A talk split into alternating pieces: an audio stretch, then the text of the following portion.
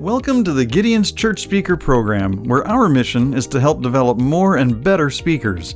Whether you've been speaking for decades or just thinking about getting qualified, you will find valuable tips, lessons, and inspiration here. This is Sean Graver from the Tacoma Northwest Camp in Tacoma, Washington, and now, here is this week's episode. Our guest today and his wife have been members since 1982, when they were pretty young.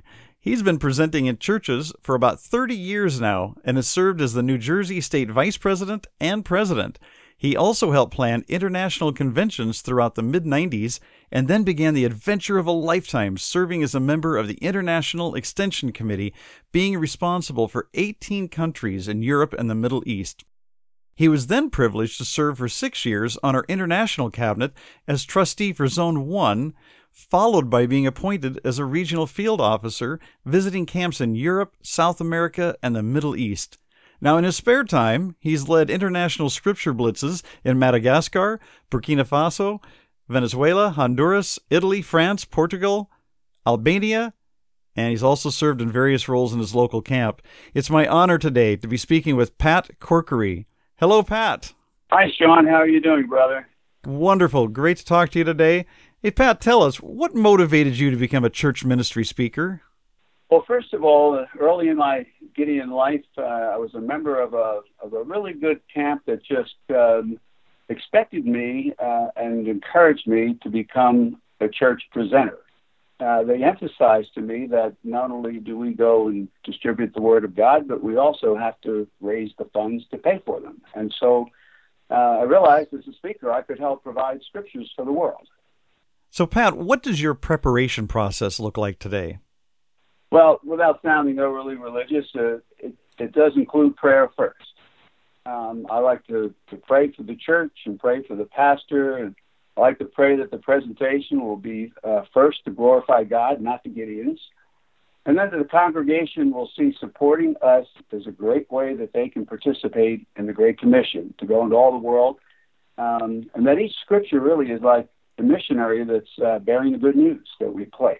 So I like to make sure that I'm prepared to communicate that. I think it's also important, as we're instructed to contact the pastor in advance so there's no surprises. So you know how much time you have, and sometimes the pastor may ask some questions and give you some tips about things he thinks the congregation would like to hear about. I like to find out if they have countries of interest for testimony selection. And then I like to see if they have a past history with the Gideons, which helps me know how much background information I should be ready to share. I'd like to check up on the Gideon display, and if they have one, and what kind of shape it's in and all that. Part of my preparation, too, is I make sure that I select the number of testimonies that I can effectively share based on the speaking time. Because really the difference between a long presentation and a short one is the number of testimonies that we're able to share. And then I write out most of what I intend to say and then prepare a PowerPoint if appropriate. The other thing that I think is important for speakers to do, at least the way I like to do it, is I like to weave the call to action and the informational statement or information throughout the presentation rather than have it like separate little blocks. And then finally, I do at least one practice run to be sure that I'm going to stay on time and that it sort of doesn't sound clumsy. That's about it. Now, you've been doing this a long time, and so many people would think that you have all this memorized and have it down pretty solid. But what do you bring with you to the podium when you head up there? Do you bring notes? Do you bring scriptures? What's in your hands? I guess the answer would be yes to all that. I bring a Bible. One full-size Bible, perhaps two testaments, probably no more than that. And I bring a couple Gideon cards if I don't have them as part of the PowerPoint presentation, a church insert so that I can sort of give a visual demonstration of what they ought to be doing with that when I instruct on the offering. And I bring notes to the podium. That's about it. Now, tell us a little bit about your notes. Do you, since you do have this written out ahead of time, do you bring a full script of notes, or do you use bullet points or something in between? Well, basically, I haven't overcome the need to use notes. I think most speakers use some form of notes. Sometimes I'll use an iPad. Sometimes it'll be paper. I typically write down what I'd like to call cryptic notes. In other words, I just have a few words to help trigger the next thought or statement that I want to make. And when you share testimonies a number of times, I'll just put down Cynthia West testimony or something like that, so that I know that's what comes next. I think one of the things that, at least for me, is I found that the shorter the amount of time that I have for a Gideon presentation, the more I actually depend upon and rely upon the notes. And if it's a real short presentation, like 3 to 5 minutes, which I've done many times, I really need to have it written out so I don't, because all you have to do is ad lib a little bit and you're over time. That's pretty much what I bring. Yeah, I totally agree with you on that. If you're not prepared, the time will greatly expand far beyond what you think it will take. That's correct. So how do you open? How do you start your presentation? Well, I have a few different ways depending on the situation. If I have a really short presentation, then I'll probably start out with a brief attention getter, something that's going to perk them up. And like to have a good, strong testimony, and so that's what I'll do. But if I've got 10 minutes, let's say, which is what we often like to have, I like to start off using one of the videos that Gideon's International has provided for us. My personal favorite is called With Every Heartbeat, and it's about a 2-minute video. And in that 2-minute video, there's several testimonies, and a really powerful one where the guy basically refers to how he was taking drugs in a hotel in the Bible. He read from Revelation, and the Lord saved him right there. And I like to be able to do that because it actually does also provide some of the informational information as part of that video. What I'll do is I'll tell the church pastor or whoever's operating the technical side of the house that after I'm introduced, like Pastor will say, we have a Gideon with us today. Before I even go up on the platform, I have them run that video. And as it's concluding, I make my way up and I'm standing in my place. And then from that point on, even though I've given up a couple minutes, now it becomes a regular Gideon presentation. I'll start out with an attention getter and move on into the overall message. So that's pretty much how I start. Sometimes I don't necessarily use a Gideon testimony for an attention getter in the beginning. Sometimes I like to use something that's going to really focus people toward the Word of God, and it's amazing how you can sort of throw in some information. For example, I may start out by saying, there are billions on our planet that face an eternity without Christ. Many have never even heard the name of Jesus, have never had one opportunity to hold a copy of God's Word in their hands, or hear the gospel clearly presented in a language that they can understand. And then I'll go in and say, now, Billy Graham has said the most effective thing that we can do to reach this lost and dying world for Jesus Christ is distribute the written word of God. That's our mission. That's our vision. Why we're placing more than 1 million scriptures every 4.5 days in 101 languages. And this past year, God allowed us to distribute over 87 million copies, one at a time, free of charge, with one singular purpose in view, to win the lost for Jesus Christ. And so, as I share something like that, usually people perk up and they're paying attention, and I go ahead with some testimonies and the rest of the presentation. Yeah, when you're doing that, then you're opening with a definition of the need. Exactly. And I think that helping the congregation sense and feel there's a sense of urgency to reach the lost for Christ, and when somebody who's got as much horsepower as Billy Graham says that the written word of God, distributing it, is the most effective thing we can do, it puts that in their minds and their hearts. So, Pat, when you arrive at the church, what do you do to connect with your audience on a personal level? Well, first, I like to arrive at the church early. In fact, I like, if I get myself going in the morning like I should, I like to get there perhaps even before the pastor does. And as people show up, I like to say hello and shake their hands and engage them a little bit about why I'm there. And they'll ask questions about the Gideons. And there's a couple of reasons for that. One is to help me feel comfortable, get to know them a little bit. But the other is also to perhaps engage some folks that might be interested in joining our ministry. And so I like to get there early and do that. When I'm introduced and I'm up in the pulpit, I think that it's really important to keep eye contact with people, to make sure that you're looking across the crowd, depending on how large it is. And I think it's important while you're up there not to look like you're going to be shot. You know, sometimes Gideons, we need to be serious about what we're doing, but I think sometimes they get really tense about it because we're focused on our performance, and realize that you're representing the King of Kings, that these are brothers and sisters in Christ that you're speaking to. So that's pretty much what I like to do. I like to keep my eye out for those people that might, you know, really be leaning forward and really connecting with you, and perhaps after the service to engage them in conversation and find out what they're about. Well, Pat, I usually ask people to tell me about an interesting or unique approach to bring to your presentation. And so far, you have already told me so many. So I hesitate to even ask again, but is there any other unique approaches or other interesting tips you would have for presenting? You know, I'm not so sure if this is unique. I think that there are lots of Gideons that are experienced that do this, but I like to make sure that I tie in and refer to the testimonies that I've used in my presentation when it comes time for the call to action.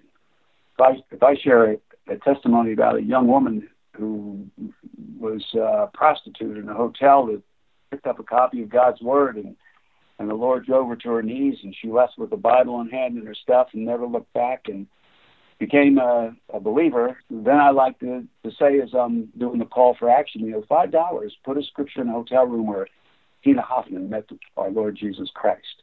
So I think that's really important. Is I don't know how unique that is, but I know for me, when I started doing that, I saw my offerings increase. I'll say markedly. I don't know if I'd say significantly, but they did increase.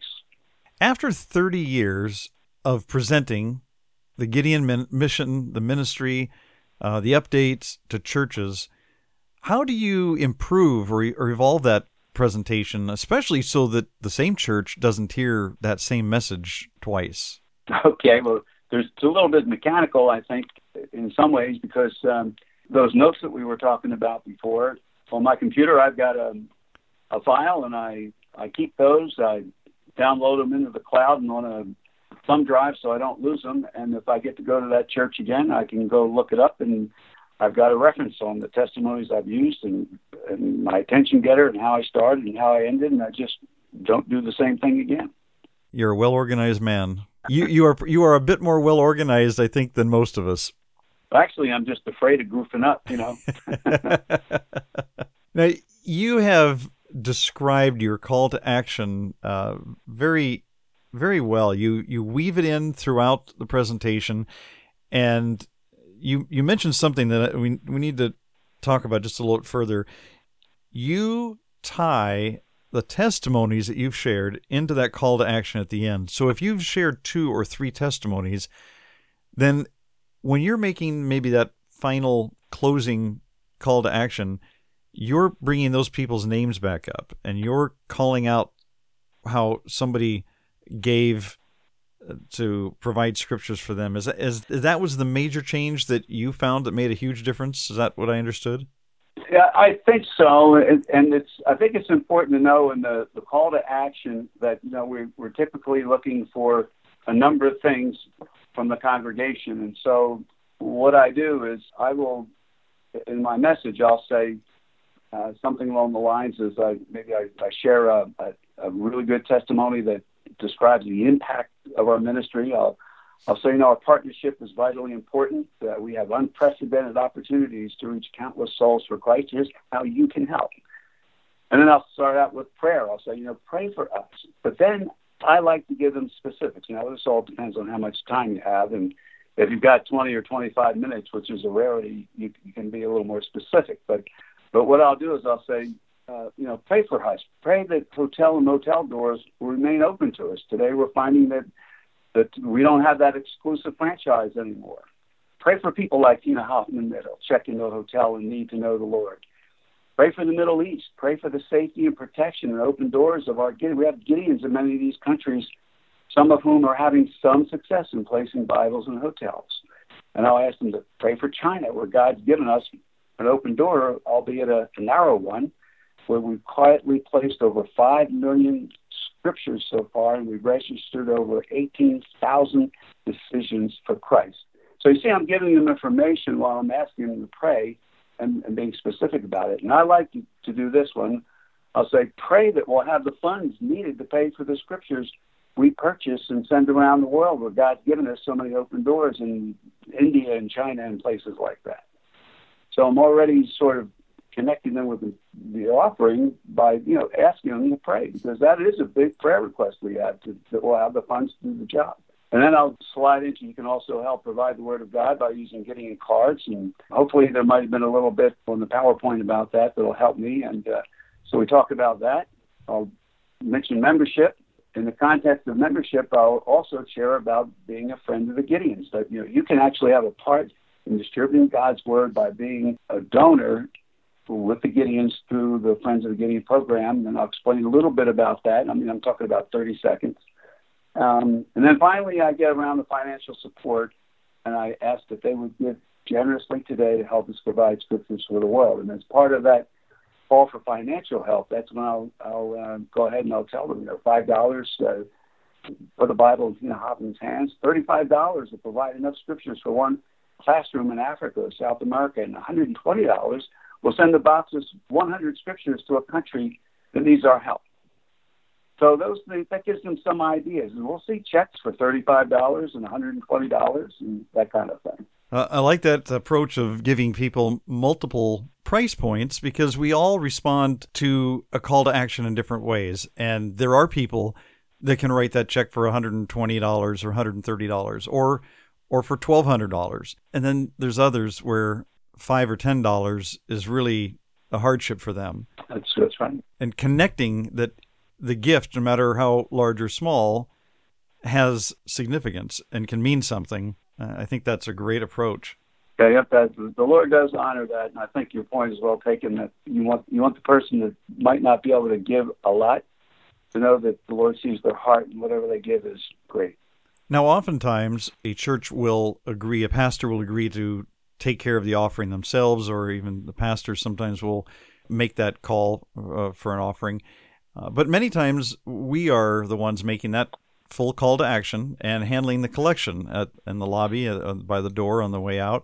When that's the case, how do you prefer to handle the offering? That's a great question, and I'm glad you asked. There's some things that we've done traditionally in the past that have served us well, and there's some things I believe that it's time to move on. I do not like to stand in the back of the church with an open Bible, so that as people come by, I can just smile and nod my head, and they're putting money on the Bible, and if they're being generous, then I got to take it off the Bible and put it in my pocket. And the optics on that, I don't know how good that really is, and it can be clumsy. So what I do is, and I don't think I've ever had a pastor say no, is I ask them, would it be okay if I talk to your ushers and ask them if they would stand by the doors with offering plates to collect a retiring offering today, and that way I'd have an opportunity to be able to perhaps engage a member who would like to talk about something, or have a little information, or share a story, or talk to them about membership, whatever it might be, while those guys are taking the offering. That's my favorite way to do it, and I cover that with a pastor ahead of time. Have you found that it's pretty well received? Yes, it's well received, and it helps us accomplish more of what we want to do. Often I'll have a table set up in the foyer or in some convenient location where I have some scriptures and some Gideon card and other informational kinds of things, Friends of Gideon's brochures and, all that. And so I'll move on out there while the people are leaving, the offering's being received, so I can greet people there too. So it's just a number of really good reasons not to do that. Another good reason to have a prayer partner with you, so that if for some reason that's not available, then your prayer partner can participate and help with the offering. Now, Pat, if you could give one piece of advice to other speakers or potential speakers, what would that be? They need to prepare with the knowledge that God has called you to this. Every good leader makes sure that the people he holds accountable have the resources to do the job. And it's important for us to realize God's the perfect leader, And he's given us the resources we need to carry out the Gideon ministry, and they all come from the church. Prayer. The prayers from God's people are indispensable. Members. Every one of us is a church member. And there are many Gideons today that you would find that said, hey, I got drawn to the Gideons by the Lord when I heard a presentation in the church. And then the other thing is understanding as you prepare that God is going to provide the funds that we need for the scriptures as you're faithful to prepare and do a good presentation. He'll move upon the hearts of the members of his body in the church to support us, because it's God's ministry ultimately, and our reason for being there is to report to the body what God's doing through the ministry and encourage them to participate with us and to support us. So, Sean, as we're faithful to pray and to prepare, and then to present the ministry in a God-glorifying way with a sense of urgency, I think God will bless and we'll have what we need. So, Pat, were there any questions that I didn't ask that I should have? One of the things that I think might be a question that would be asked that would really serve as a prompt to help maybe the camps do a little bit more, and that is your camp doing anything to help perhaps you stay sharp or to encourage more speakers from the camp to get more men to get involved from your camp to be speakers? Because some of the things that are in the back of my mind as I say that is there are some camps that several times during the year will have the Gideon give a 10-minute church presentation just to sharpen them and to let the members hear what a church presentation should sound like. I can remember a couple camps that I've been involved with. The one I'm in now isn't doing this, but we should. And that is once a year, we informally qualified before our members to keep us sharp and to give them the blessing of hearing the testimonies and all that. That's one thing. The other thing is that sometimes we have some guys who are a little bit bashful or shy about wanting to speak, but if the camp president or if the camp cabinet decides that one of the things we want to do is make sure that every camp meeting on our agenda for that evening, somebody's going to extemporaneously share a Gideon testimony from the current magazine or from the information board, one of the areas where we encounter. Of course, you can see them online, online now too. But the idea is to have a guy come up and in 3 minutes share a testimony and pick on people that are not church speakers to do that. And if you do this off and on, what you're doing is you're helping them get prepared by teaching them how to share testimonies. I think that's an excellent suggestion, and I think that more camps will hopefully get involved with that and to help build up more and better speakers. And that's our whole mission here. And part of this conversation is to help encourage people to get more involved with that. So that's great advice. Amen. Well, Pat, thank you so much for your time today. This has been a really wonderful conversation. I've learned a lot. I hope our brothers will also learn a lot from this. Your insight and advice has been really valuable. So thank you again very much, Pat. You're very welcome, Sean. It's been a blessing to talk with you. Thanks for listening to the Gideon's Church Speaker Program. We hope you found it informative and inspirational. If you or someone you know would be a great guest on an upcoming episode, send me an email at sean.graver@gmail.com. That's SEAN.GRAVER@gmail.com, or visit our website at www.tgispeaker.com and use the password TGI for access. Proverbs 9:9 says, "Instruct the wise, and they will be wiser still.